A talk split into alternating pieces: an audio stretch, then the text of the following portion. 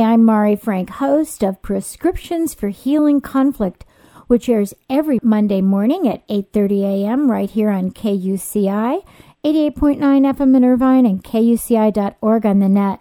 And we're so pleased to welcome back to our Orange County Sheriff News and Safety Tips Sergeant Nancy Wilkey, who's assigned to South Investigations in the Juvenile Services Bureau. And she's been with the department with the Orange County Sheriff for 23 years. So thank you for joining us again. Oh, thank you, Mari, for having me. So I know we talked about all the great programs the Juvenile Services has. How is it so successful and why is it so successful? Well, the Juvenile Services Bureau is successful because we have a dedicated group of individuals assigned to this detail who have a genuine interest in working with kids. We often use the saying, it takes a village to raise a child, and I feel that JSB is the hub of the village. We know that parents cannot do this alone.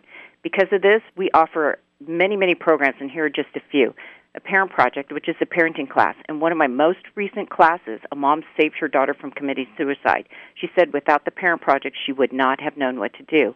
We give parents the tools to be better parents to raise better kids. Another very successful program is GRIP, our Gang Reduction and Intervention Partnership. We collaborate with the DA's office, juvenile probation, and the schools to identify at risk and prevent them from joining gangs. We had one girl in the program who was not going to school, failing all but one of her classes, having sex, and using drugs. She's now drug free, dressing appropriately, getting straight A's, and most importantly, has goals for the future. Another very successful program is Text Tip. Today, kids use texting as for their main form of communication. This program has literally saved lives. One girl texted that her friend was contemplating suicide.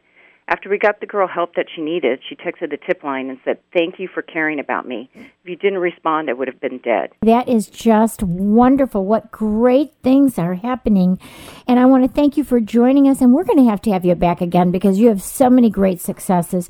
So thank you, Sergeant Nancy Wilkey. You are terrific. Thank you very much. Okay, bye-bye. Bye.